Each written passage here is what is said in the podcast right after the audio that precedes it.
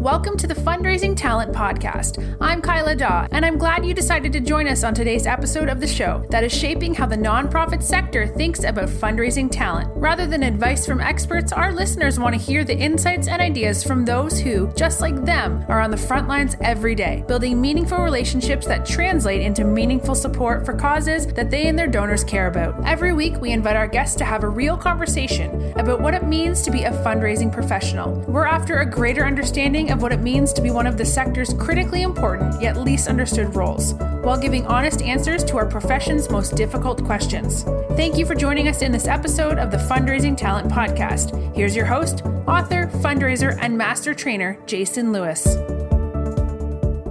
Hi, podcast listeners. My name is Jason Lewis, and I am your host for the Fundraising Talent Podcast. Before I introduce today's guest, I do want to thank our sponsor, QBAC. There's a big difference between a solution that measures a fundraiser's performance and a solution that helps a fundraiser perform. QBAC helps fundraisers to excel at their most critical task, developing deep, meaningful relationships with donors and cultivating them into lifelong givers. Give your fundraisers a better qualified portfolio, one that considers more than just capacity and simple scoring. Your fundraisers will also get insights into the hearts, minds, and connections of their donors. Fundraisers have a tough job. Help them close bigger gifts in less time by going to www.qbac.com to schedule a free demo. Podcast listeners, the Responsive Fundraising Roadshow is finally back on the schedule. We have several dates confirmed. Since 2014, our team has been providing high quality one day roadshows in partnership with nonprofit leaders who want to showcase their space and provide thought provoking and highly interactive fundraising training in their nonprofit community. Our roadshows have been described by our guests as hands down the best professional development experience that they have ever been a part of. This experience has been described as challenging assumptions with conversation inspiring content and new ways of thinking. If you would like to register for one of the upcoming stops on the Responsive Fundraising Roadshow,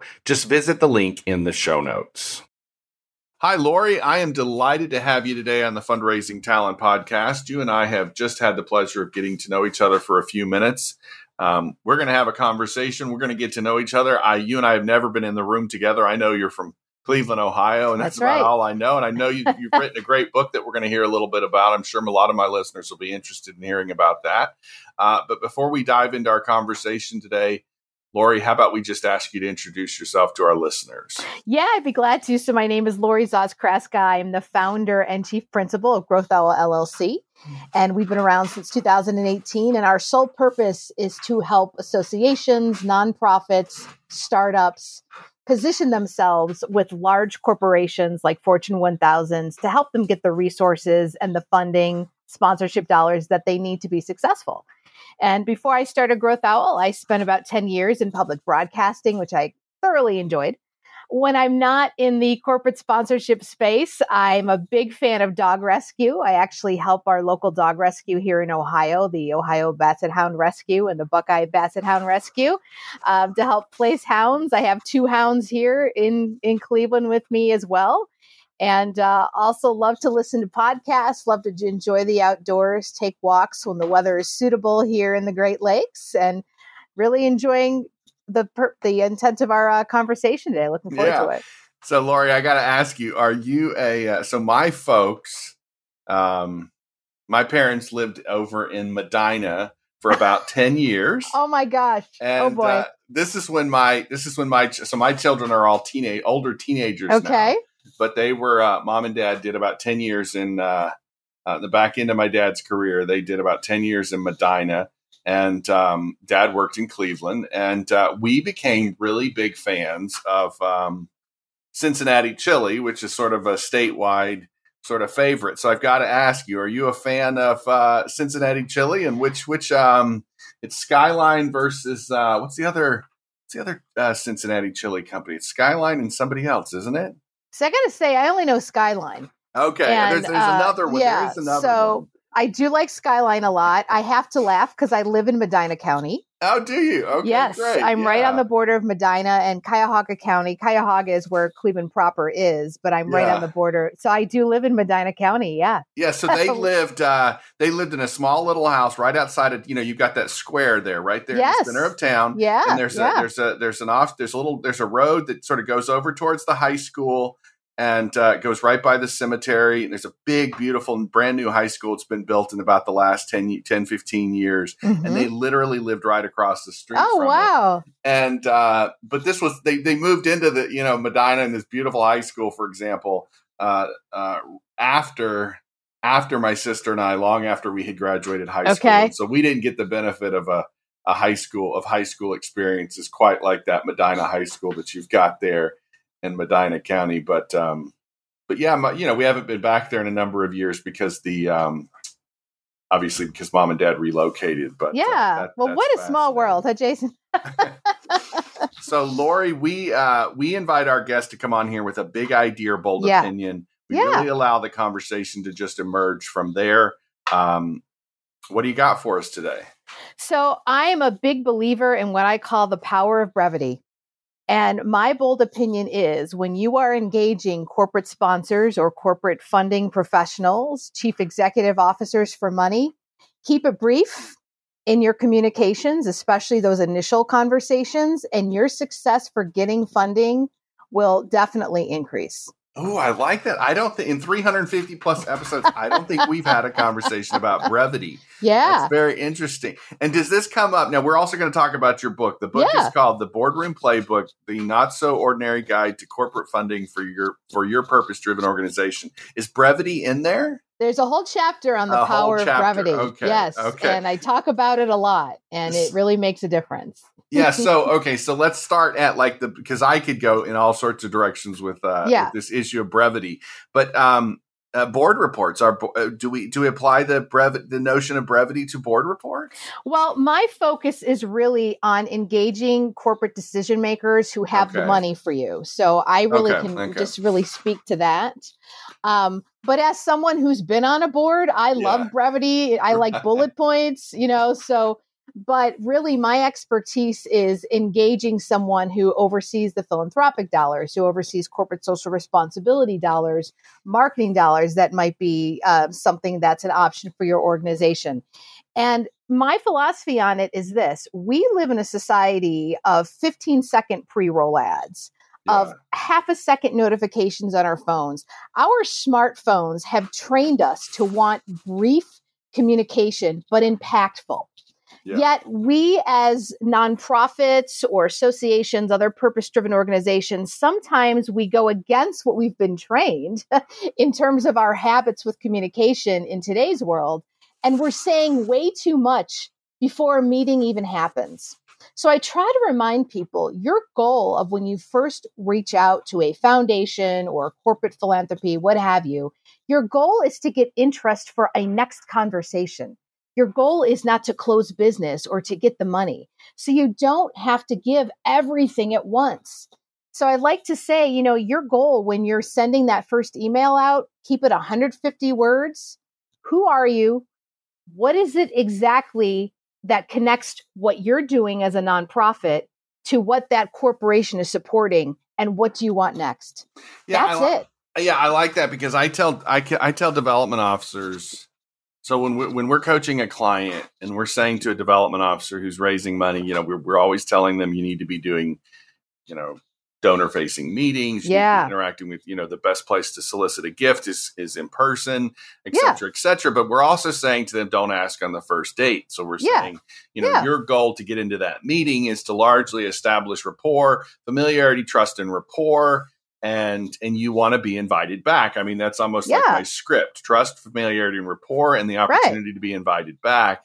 And what you're saying is is that brevity is going to be one of those. It's kind of like what you and I are doing right here today. We've kind of got to decide in this brief conversation. We've got to decide basically, do we like each other? I mean, is that what you're basically getting at? Yeah, but also you have to realize what corporate decision makers who basically fund who, you know, are in charge of this money, they have thousands of other things going on. While Yeah, getting the money do. for your organization is priority number 1 for you, yeah. talking to you is priority number 5750 if that right so the best way and i talk to these people all the time and the and they'll say to me you know when i get an email from a nonprofit and it's you know it's just telling me everything i don't even read it i don't have time to read it You've got to get to me right away because Yeah. they are literally going through thousands of pieces of communication in some way every day. So you have to make yourself noticeable quickly. Almost like, you know, think about the Shark Tank concept. If you watch Yeah. Shark Tank, you've Yeah. got a few minutes to make a great impression.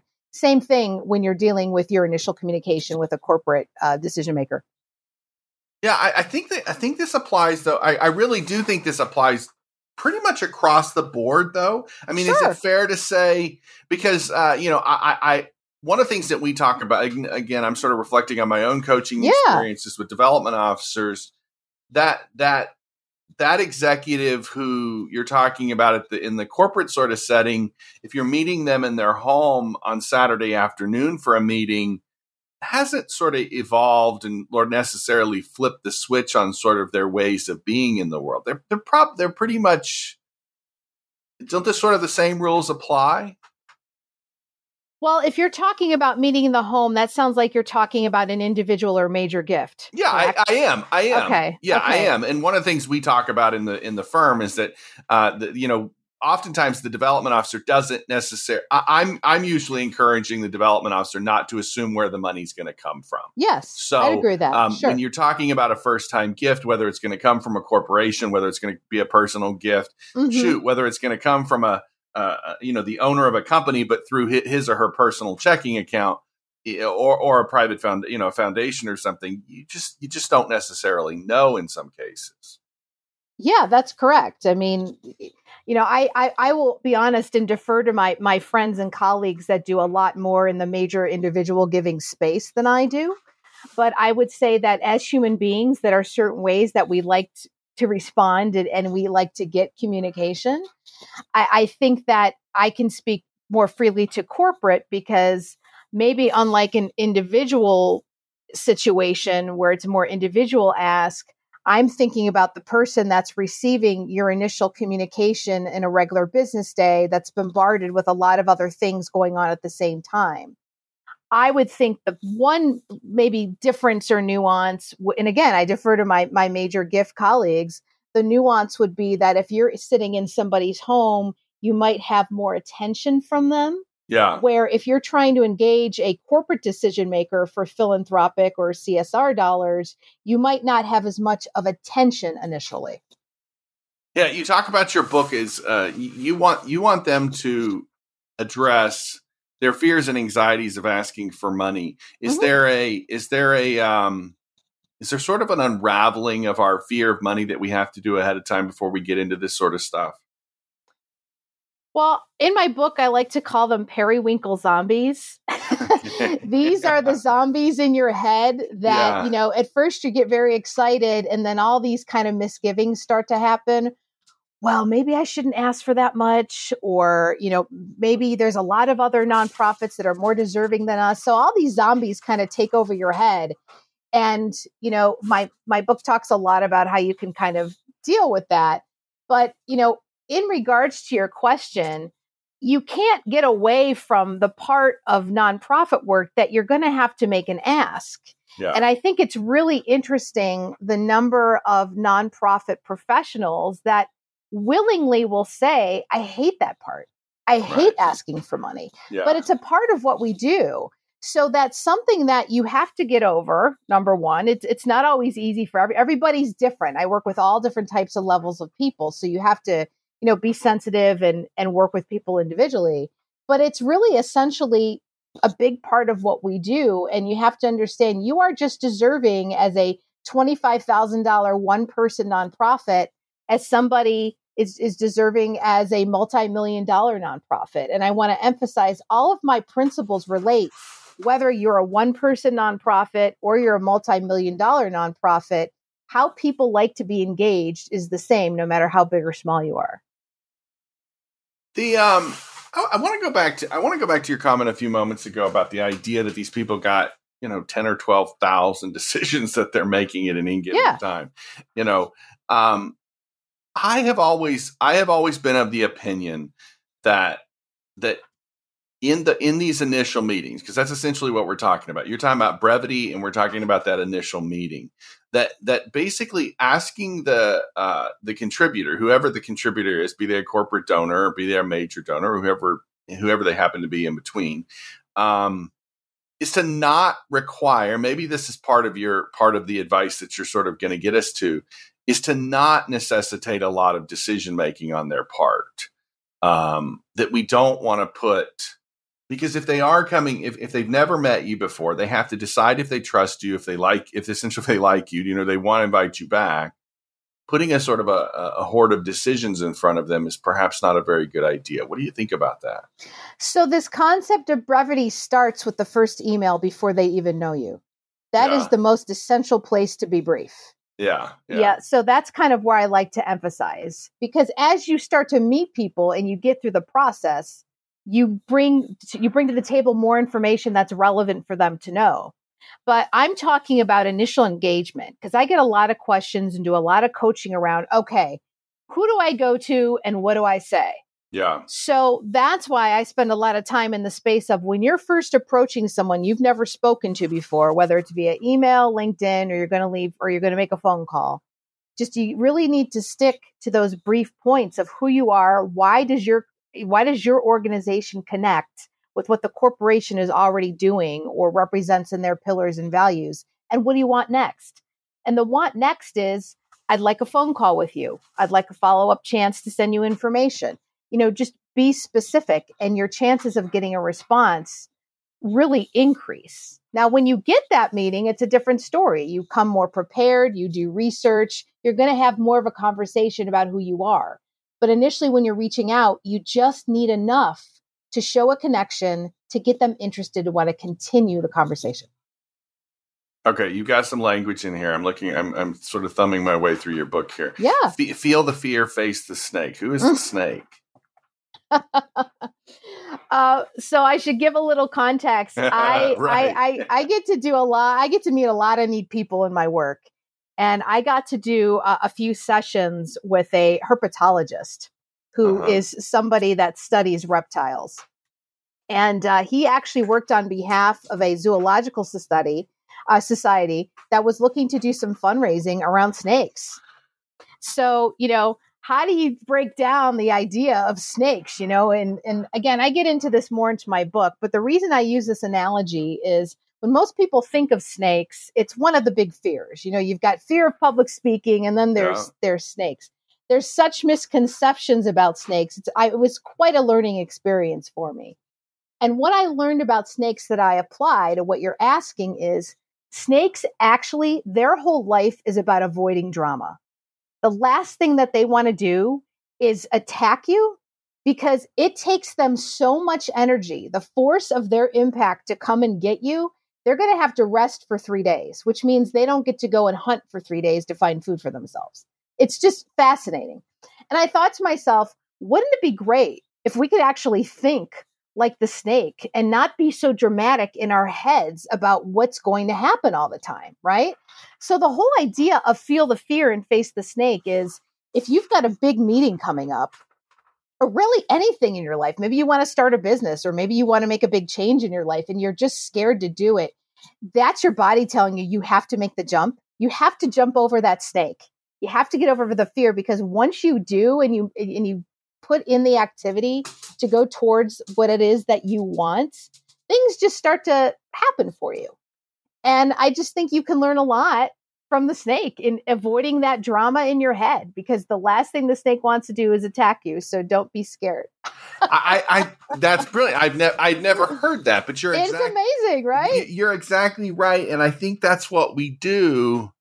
Again, regardless of sort of whatever the setting is, yeah. fundraisers oftentimes sort of go into these meetings. This is one of the one of the reasons I'm not a big fan of um, some of the wealth screening platforms that we have where we sure. sort of put all this data in front of these yeah. fundraisers and we sort of overwhelm them with the possibility that these meetings could could go in either direction and I'm like, you know what, I really I kind of really want my fundraisers to go in a little more curious, a little less enlightened so they're asking questions and not overwhelmed with this sort of this just horde of information that just yeah. honestly scares the shit out of them. Right. And, and so um but you're exactly right. You want to get rid of some of that drama that's going on in your head before yes. you walk in the door, don't you? Yeah. Absolutely. And there's a lot of techniques to do it. I mean, you can you know, you can journal, take some deep breaths. I tell people make sure you always have bottled water with you when you're doing a presentation. Take some water breaks, get some hydration. There's there's some great research about if you're in a meeting and you kind of think you're missing your place, you're not sure where to go next, take some water. The actual hydration activates your mind to get you back to where you need to be.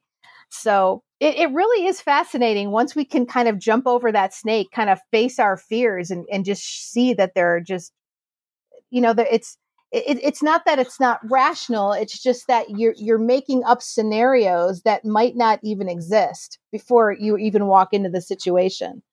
So give okay. yourself a break. yeah, give yourself a break. So corporate death perception, corporate death depth perception. What are we yeah. talking about there? Yeah, so that gets back to what I spoke earlier. Remember when I said these people in corporate decision making roles that manage the money, the access, they literally have thousands of things going on.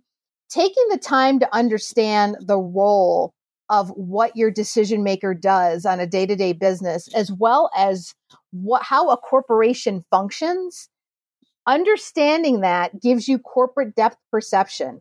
It allows you to have more stamina for this process because I know how frustrating this could initially be, especially if you're a smaller nonprofit and you've never tried to engage corporations before. It doesn't always work on the first try. Honestly, it mostly doesn't work on the first try. I mean, there are a few times I've had some great successes, but you need stamina in this. So to have stamina, you've got to you've got to understand who you're working with and having that corporate depth perception, understanding working in a corporate realm is a little bit yeah. different than anything else. Yeah, yeah. yeah. Yeah, I love this phrase avoiding pumpkin spice proposals. I have to imagine, I have to imagine that that's, um, uh, yeah, yeah. I, rather than me trying to overinterpret that, tell me what you're talking about there. First, I have to tell everybody who loves pumpkin spice latte, I love it too. There's nothing wrong with pumpkin spice in your coffee, but I really question it in your proposals. Here's the thing when I talk to decision makers who look at proposals from nonprofits, I get a lot of feedback about there's way too much in here, going back to brevity. Yeah. But it's yeah. not just content. It's it's it's logo overusage of a logo. It's overusage of clip art or photos or copying pasting, you know, the mission over and over again. Or the one I hear a lot about, you know, Lori, tell your clients you don't have to tell them or they they don't have to write what we do. We know what we do. Right. We right. want to know right. how what how you think you connect to us you don't have to tell us how, you know, we've been around since 1902 doing all this great work. We know that. So all of those little pieces that are in a a proposal, I call that pumpkin spice when all you really need is the coffee. You just need the proposal, right? And and brevity is also, you know, big in the proposal as well. And I tell my clients, you know, and again, I understand if you're in a grant situation and you have an application, that's a totally different world. What I'm talking about is if you've been asked to put a proposal together, you have no guidelines around it, and it's going to a corporate decision maker. Okay. Yeah. yeah. Um, I my best practice no more than five pages, and again, keep it to almost the philosophy that I use for emails. Who are you? How do you connect? How do we connect the corporation and the organization? What are the details? What what is my corporation getting out of this from a philanthropic corporate social responsibility perspective? And what's the investment. That's it. And what's your and then oh, oh and also end with a message of gratitude. There's tons of proposals out there that just thank you, thank you so much. But really put together a truly meaningful message of gratitude. Something like we realize that there are hundreds of nonprofits that are asking you for your assistance. And we truly pre- appreciate the time and consideration you've put into reviewing our proposal today that sounds a lot more heartfelt than thank you. So those okay. are those are my so, tips. So if I'm starting to uh, once these conversations get warmed up, I start to really make sense of what the author is starting to. I, yeah, I, am starting to make sense of. I think what I'm hearing, Lori, and co- certainly correct me if I'm wrong, but what I'm hearing is is that the communication style, sort of the the indirect communication, the conversation that happens before you have the meeting, you're saying let it do some work for you, right? Let the process sort of do some of the work for you.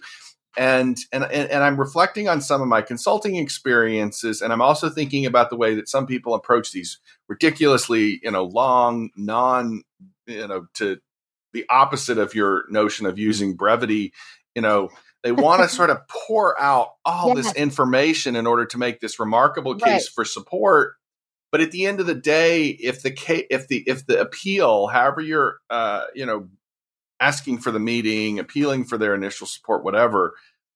If, if, if in some ways it ultimately creates, it occurs to me that if ultimately it creates a sense of obligation on their part to meet with you, but it ultimately doesn't yield support, which means yes. they're almost sort of doing, um, they're just doing courtesy meetings because hey this person mm-hmm. went through all this work i, I can hear that i, I think i've yes. experienced that a numerous yes. times they've Excellent done all point. they've done all this work well doing that meeting with a donor who ultimately isn't gonna isn't gonna support you is a waste of time am i right yes yes Yeah, you, right. I, I, don't know what else to say because you, you, you laid that out beautifully. Yeah, well, you wrote the book, point. so I, I did.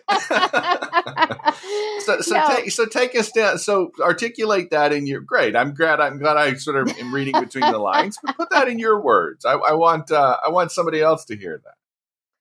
So look, I, I think I can relate. This is how I would bridge to what you said. Yeah. When it comes to a tie on all ends and you've got and, and there's competition in the nonprofit world. Some people don't like to talk about competition in nonprofits but let's be honest you're competing for dollars especially at the at the corporate level. When there's competition and you've put all this work into a 25 page proposal and you feel good about it because there's all this stuff in there all right? But somebody yeah. else has a proposal in there that's five pages it's brief it makes the connection when there's a tie at all ends and everybody is worthy for this money, the decision maker is going to go back to two things. How clearly did you communicate connection? And number two, how did you make me feel when I got this? Yes, right. So, me, when I get communication that's 20 pages, I get frustrated. Right. I don't know about you, but if you get a really long email, I'm immediately in, in not a great zone. All right. But if I get something that's to the point it makes me feel good. And that's how decision makers are. So tie it all ends. How did you communicate it and how did you make them feel? If if you pass that test, you've just, you know, you've you've taken your proposal, put it to the top of the 35 other nonprofits asking for money. Yeah, yeah, I, I really like that because I think I think there's a I think there's a communication that we're oftentimes doing that sort of conveys, hey, we know what, um, we, we sort of know, we understand, we know, and, and maybe this is part of your notion of sort of corporate depth depth perception sort of having an aware we have to demonstrate in this brief period of time an awareness of what this process is like from their side of the table on their side of the table.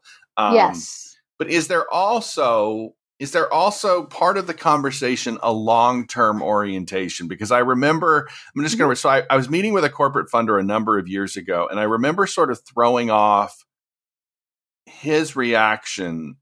I, I don't think he expected me to go in this. I, I was soliciting a significant gift, but I also knew that that significant gift was highly unlikely to happen in the 12 months that, okay. that, that, their commitments were already made. These were tax credit dollars. Yeah. you know, a lot of these decisions are made. And, and I said, I'm talking about a gift, you know, out into the future.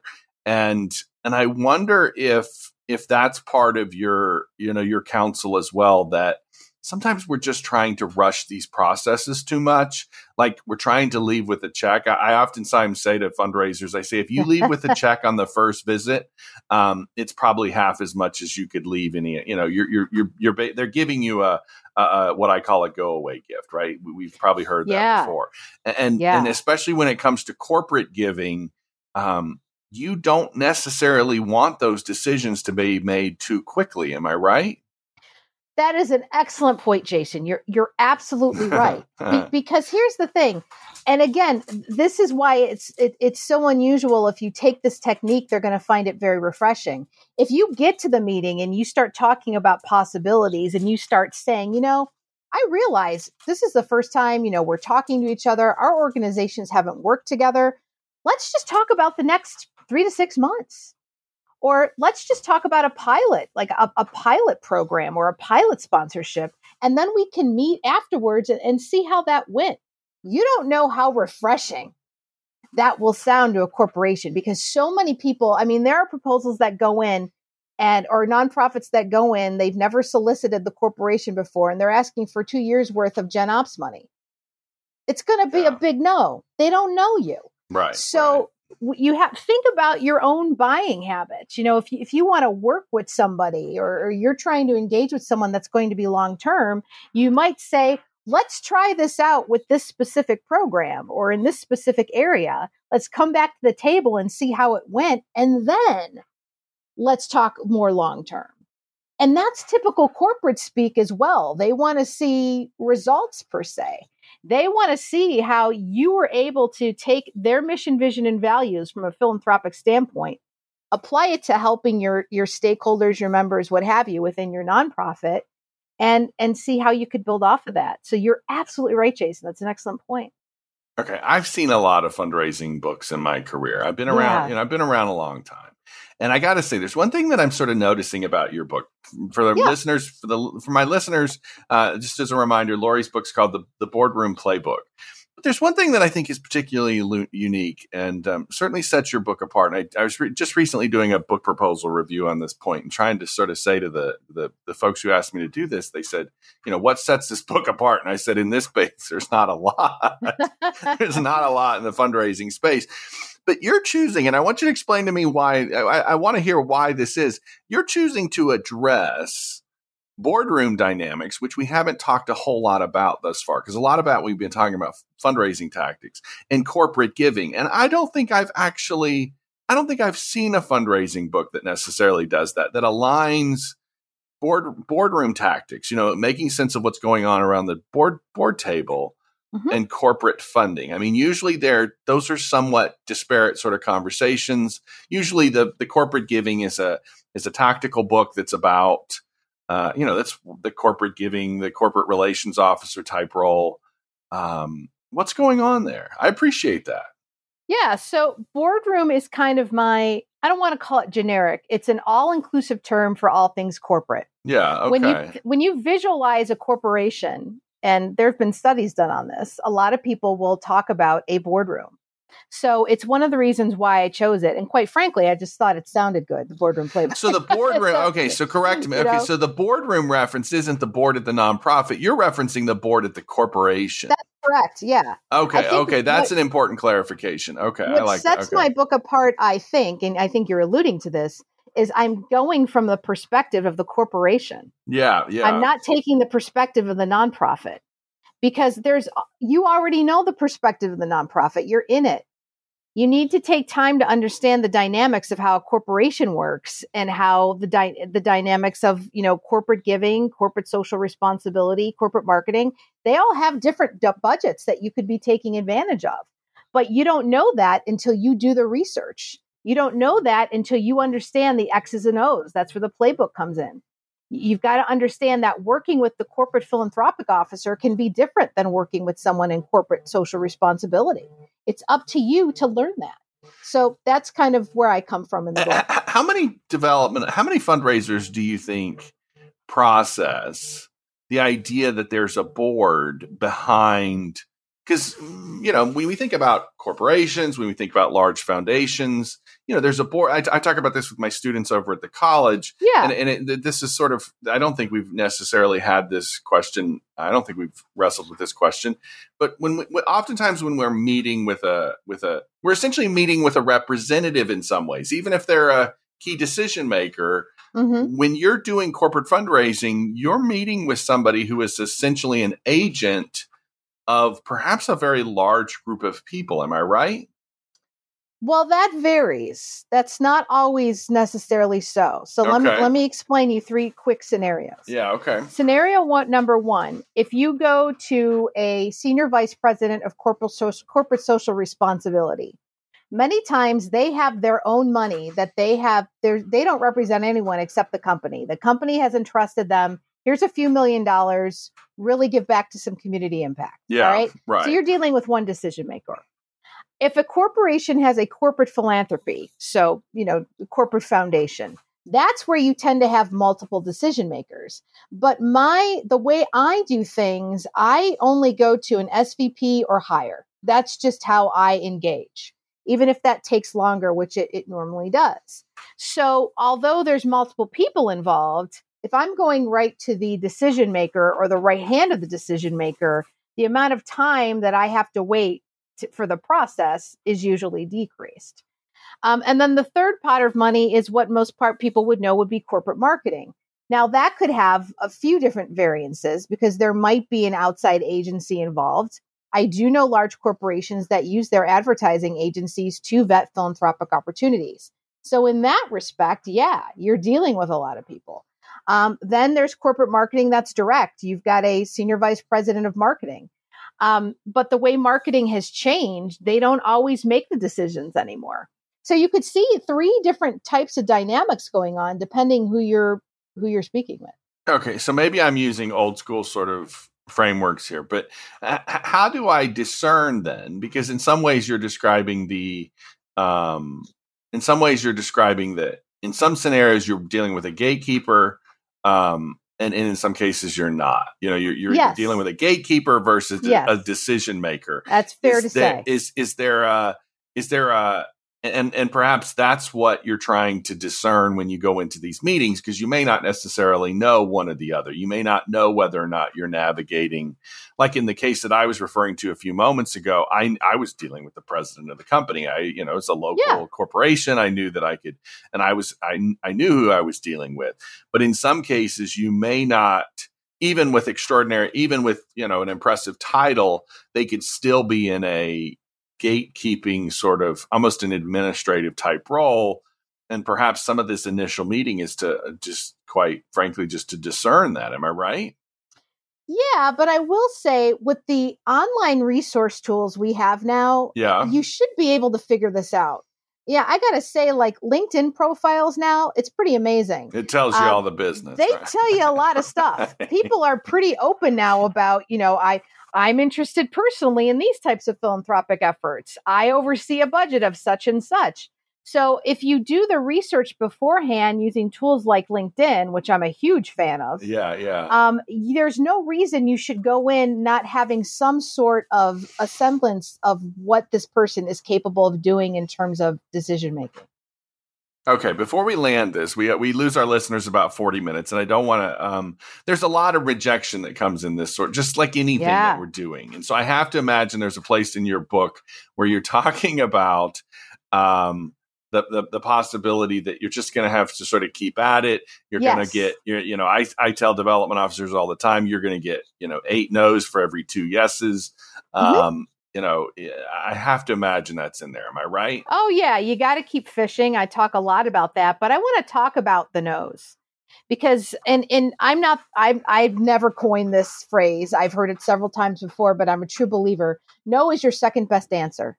I love no's. You know why? Because I don't have to mess around anymore. I don't have to think about should I keep engaging them? Are they still a good prospect? No. A solid no gives me the freedom to move on. To move So I- right? Yeah, I want people to really embrace the no. It's okay. That's great. Perfect. And that somebody gave you the confidence to say no. Because there's also a lot of decision makers that are there out there that don't like to say no. So they just won't say anything. So that you gotta know, use it, move on to your to your to your next prospect. Yeah, that's an interesting, but yeah, right, and that's sort of where we were right in the middle of the conversation. Um, that's an interesting sort of way to put the no. Mhm. Um, are you sometimes, uh, you know, uh, there's there's the no, there's the no that sort of comes with further qualification and further engagement, and there's the no that says this just isn't going anywhere. Am I right? Yeah. So, you know, you could say there's a no right now. Yes. So right, right. your timing, if it's a timing issue, great. I can go back Yeah. at some point. But if it's like, you know what, this just doesn't resonate with us, okay, great. Thanks for your time. Go somewhere else that resonates with you. Yeah, yeah. The um the the name of the book, The Boardroom Playbook, not a not so ordinary guide to corporate funding for your purpose-driven organization. Lori, who's the person before we wrap up? Who's the person you wanted to read this book? I want people to read this book if they're an executive director of a small nonprofit that's just trying to figure out how do they get funding from a corporation. Yeah. I want the president of a large multi-million dollar nonprofit that's trying to you know they've been successful in other areas of fundraising but haven't been able to just get into corporate read it and social entrepreneurs and startups you know people that are regularly trying to get funding just to get their businesses going, especially in, in the social landscape, sometimes they just need a little coaching in terms of, again, how much and what kinds of information to give to get access to the resources. So, really, anybody who's interested in getting resources or money from Fortune 1000 companies and other large organizations. And my author guests always have, uh, sometimes they do, sometimes they have opinions about where people buy it. So I want to make sure I put, oh. uh, I sometimes they point us towards Amazon, sometimes they point us towards the publisher, and sometimes they point us to, uh, to perhaps your website. Where if, if, if, if I've listened to this conversation, I'm like, I want to go pick up Lori's book, The Boardroom Playbook. Uh, where do you want people to go to find it? Go to Amazon and just type in the boardroom playbook and you'll find it right away. Yeah, so you're you're one of those uh, yeah, I'm perfectly fine with people p- finding my stuff on Amazon as well. Yep. Lori, it has certainly been a pleasure. Can you tell us do you have a website or um, if somebody yeah. else is just interested in learning more about your consultancy, your other work cuz I know you do some consulting in addition to uh, you do something else in addition to writing. So um, tell us where to find you and then we'll wrap up. Absolutely. You can find me online at thegrowthowl.com. Oh, you know what? I didn't. Have, what's the who's the growth owl? Are you a, who's an owl? My company name is Growth Owl LLC. What does that mean? What the uh, wisdom? Yeah. Wisdom. It's got to be a, a, reference to wisdom. There's a few things. So I've always liked owls, and a few. I think good uh, owls also represent you know what good advisors do for you. They can see things others can't. They can also you know maneuver in the dark, and there's a lot of darkness sometimes and uh, you know owls can they can't do a full turn but but they can spin their head you know you know i forgot the degrees but they can really spin their head and, and, and see things and experience things through their hearing and their vision that other animals can't so I think that a good advisor that works with you is somebody that comes in and can see things happening that maybe you haven't seen before. Oh, that's brilliant. And owls have wisdom and strategic. So yeah, that's very good. that's a wonderful note to end on. Uh, just as a reminder for my guest, Lori Zoss, uh, Kraska's book is the uh, Boardroom Playbook, a not so ordinary guide to corporate funding for your purpose driven organization. Lori, it has certainly been a wonderful conversation. We wrapped up on a great point about uh, on the owl. Um, you're always welcome back. Thanks, Jason. Have you read the book that nonprofit leaders and fundraising professionals alike are calling a must read? In this pocket manifesto for today's fundraising professional, Jason deconstructs why many of us find ourselves working for organizations where we cannot accomplish our goals. These same organizations are notorious for rapid turnover and high donor attrition. To avoid this all too familiar path, Jason offers direction from those who want to be recognized and admired for their work. The war for fundraising talent challenges our ingrained beliefs and assumptions about how effective fundraising really works, and it questions the prevailing wisdom hiring decisions and donor behavior. Published by Gatekeepers Press, The War for Fundraising Talent is now available on Amazon and other major retailers. We want to thank you for listening to today's episode of the Fundraising Talent Podcast. We hope you enjoyed today's show and hope you will come back for next week's interview, where we will discuss with those on the front line who are defining what it means to be a fundraising professional. If you'd like to be a guest on the Fundraising Talent Podcast, visit our Facebook page or email Jason at jason at lewisfundraising.com. In your email, be sure to tell us about where you work and why you believe you would be a great addition to the upcoming lineup. Thank you again for joining us today, and we look forward to you being a part of the continuing conversation as we shape how the nonprofit sector thinks about fundraising talent.